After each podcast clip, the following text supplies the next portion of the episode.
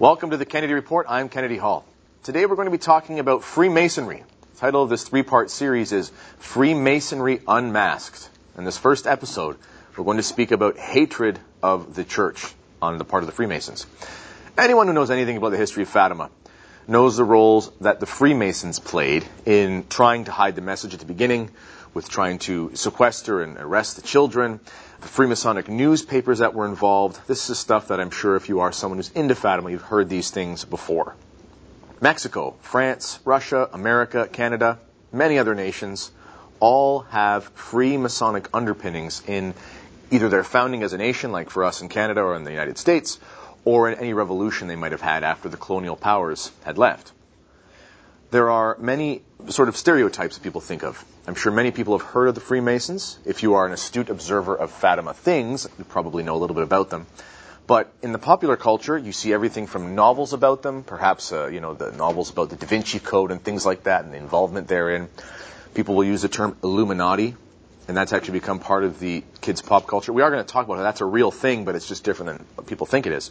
You might see the Shriners in parades, those little guys with they seem harmless. They've got their little, uh, you know, cone hats on. They're riding around little uh, go-karts and things like that. People might think of the hospitals that the Shriners, the various Masonic groups might have. People might think, is it a cult? And so on. There's a lot there. We're not going to get through all of it, but I think we'll have a good sort of dissection of the main issues for the next couple episodes.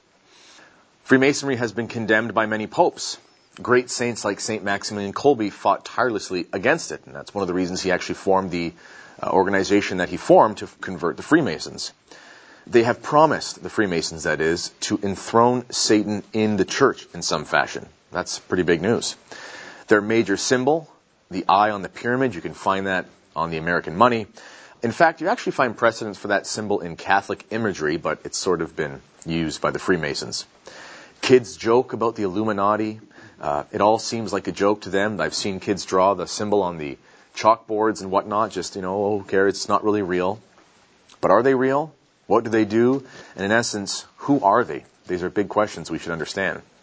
It's an immense topic, but I recommend, if you want to know more about this, there's going to be a couple encyclicals that I'm going to read from.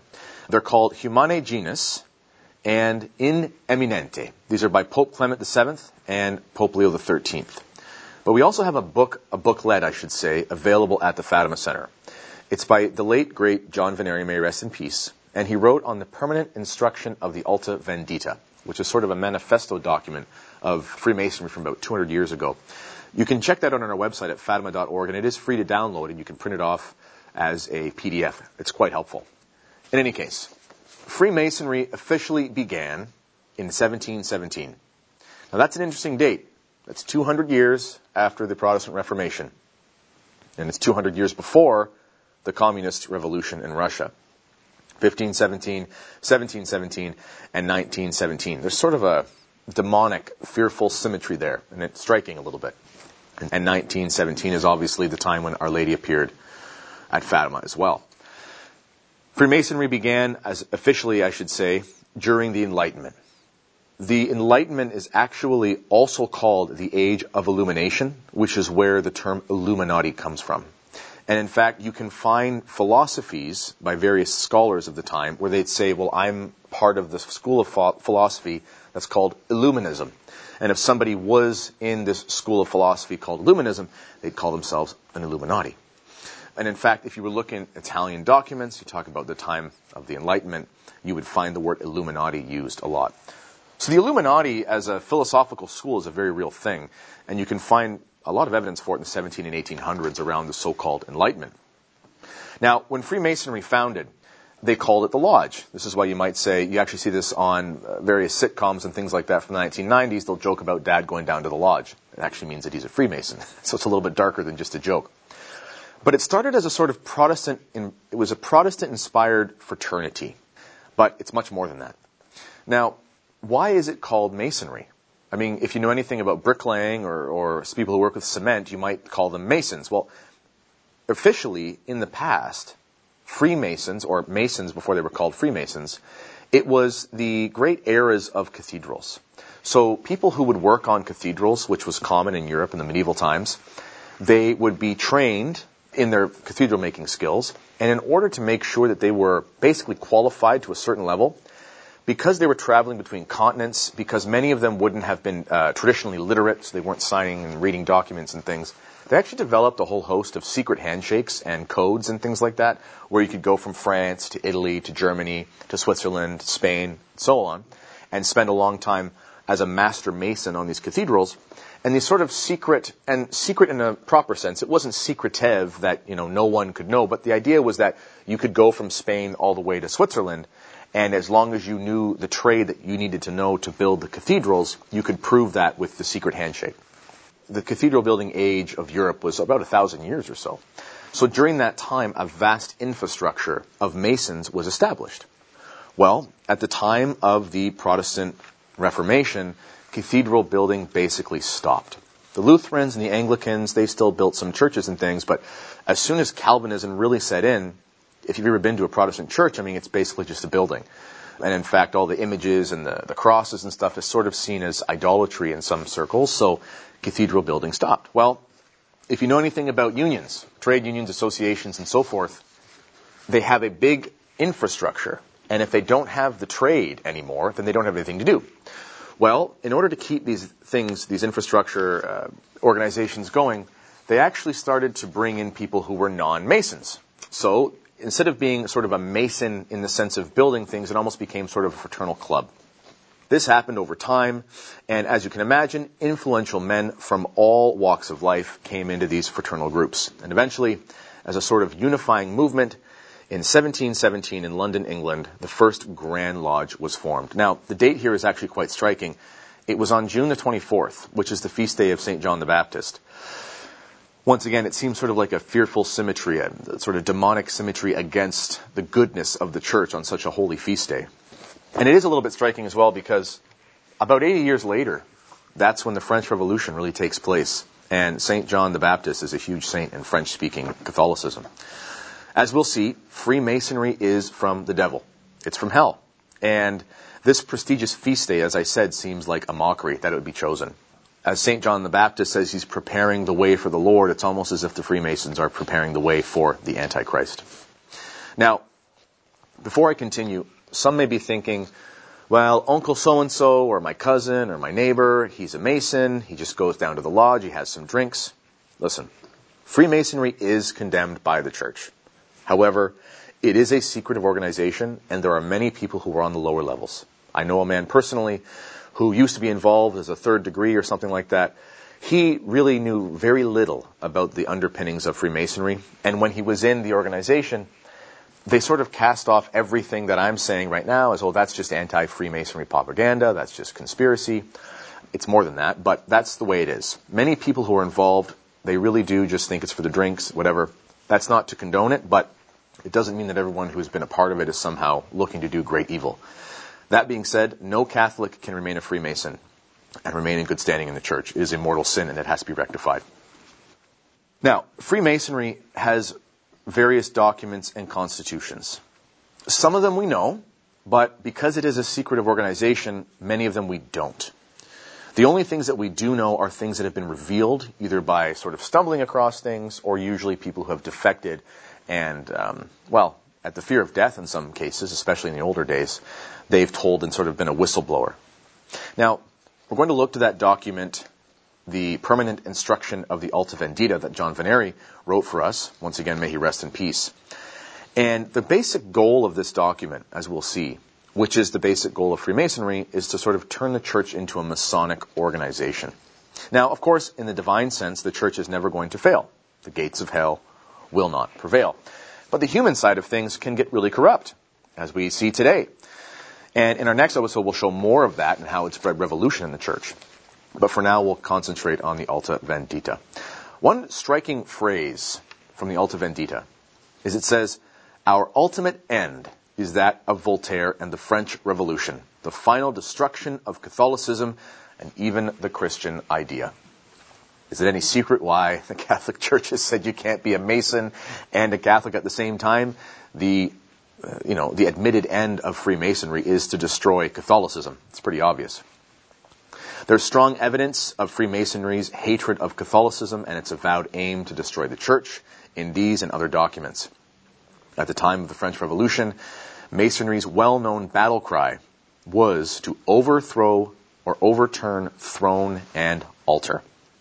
In fact, in the late 18th century, there was a former Freemason and he wrote that the object of their conspiracy is to overturn every altar where Christ is adored.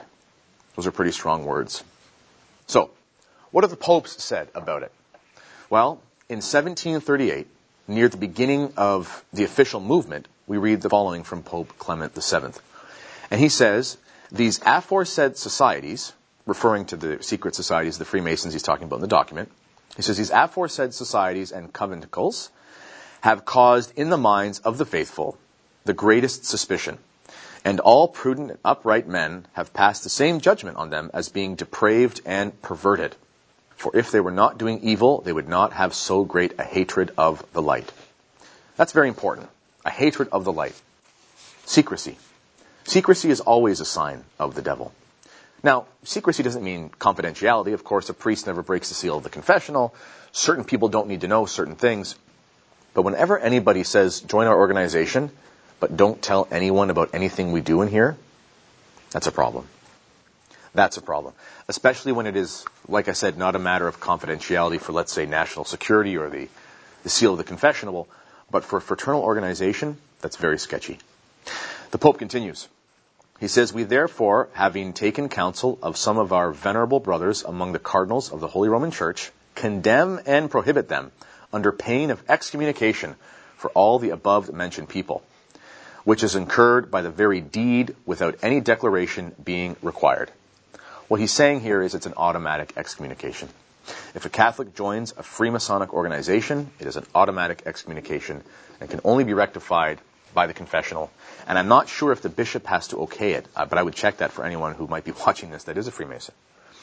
About 150 years later, Freemasonry was still on the rise. Pope Leo XIII, speaking in the late 1800s and early 1900s, he wrote the following about Freemasonry. He said, For as soon as the constitution and the spirit of the Masonic sect were clearly discovered by manifest signs of its actions, by the investigation of its causes, by publication of its laws, and of its rites and commentaries, with the addition often of the personal testimony of those who were in the secret, this apostolic see denounced the sect of the Freemasons and publicly declared its constitution as contrary to law and right, to be pernicious no less to Christendom than to the state, and it forbade anyone to enter the society under the penalties which the church is wont to inflict upon exceptionally guilty persons. So once again, we see here a strong condemnation and even says exceptional guilt is applied. The Pope goes on with much more as well. We won't go too far into those right now, as we will go deeper into this in our next episode about how Freemasonry has fomented all the major revolutions of our time. But I will say one last thing from the Pope. Pope Leo XIII. He says, To be enrolled, it is necessary that the candidates promise and undertake to be thenceforward strictly obedient to their leaders and masters with the utmost submission and fidelity, and to be in readiness to do their bidding upon the slightest expression of their will, or, if disobedient, to submit to the direst penalties and death itself. Does that sound like an organization that you join just to do fundraisers? Does that sound like an organization you do just to run a Shriners parade and drive around in go-karts? Does that sound like something just like, this isn't the Lions Club. This is the Freemasonic sect. It is a cult.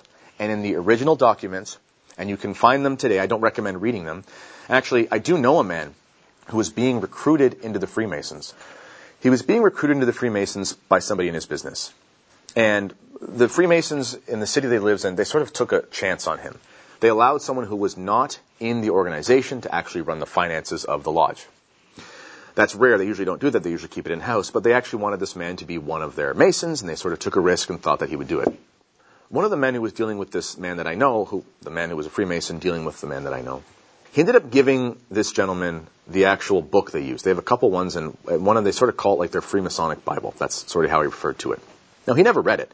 He wasn't interested. In fact, he ended up leaving them alone and saying, I don't really want a part of this. He just, he wasn't into it. Well, the man who had given this friend of mine the Freemasonic Bible, he ended up dying. So one day at my friend's house, knock, knock, knock on the door, And two men he had never met showed up to his house and they said, We've come here for the book. He said, What are you talking about? He said, So and so, the man who used to do his finances, he's died. We have good evidence that he gave you one of our books, and no one who's not in the organization is allowed to have this. Now, I don't know what ended up happening to the book, but that's a very creepy thing. For somebody to die, somebody to show up your house and want to get their material because it's not supposed to be in the wrong hands. It doesn't sound like something that's above board. Ultimately, Freemasonry is a grave error. Ultimately, it's against the church, and as we've seen in the history of Fatima, it's against Our Lady. In our next episode, we will talk about revolutions and how Freemasonry has funded in some cases, but at least been the underpinnings of almost all of those in the last two to three hundred years. Until next time, please pray the rosary every day for the consecration of Russia to the Immaculate Heart. I'm Kennedy Hall. This has been the Kennedy Report, and God bless.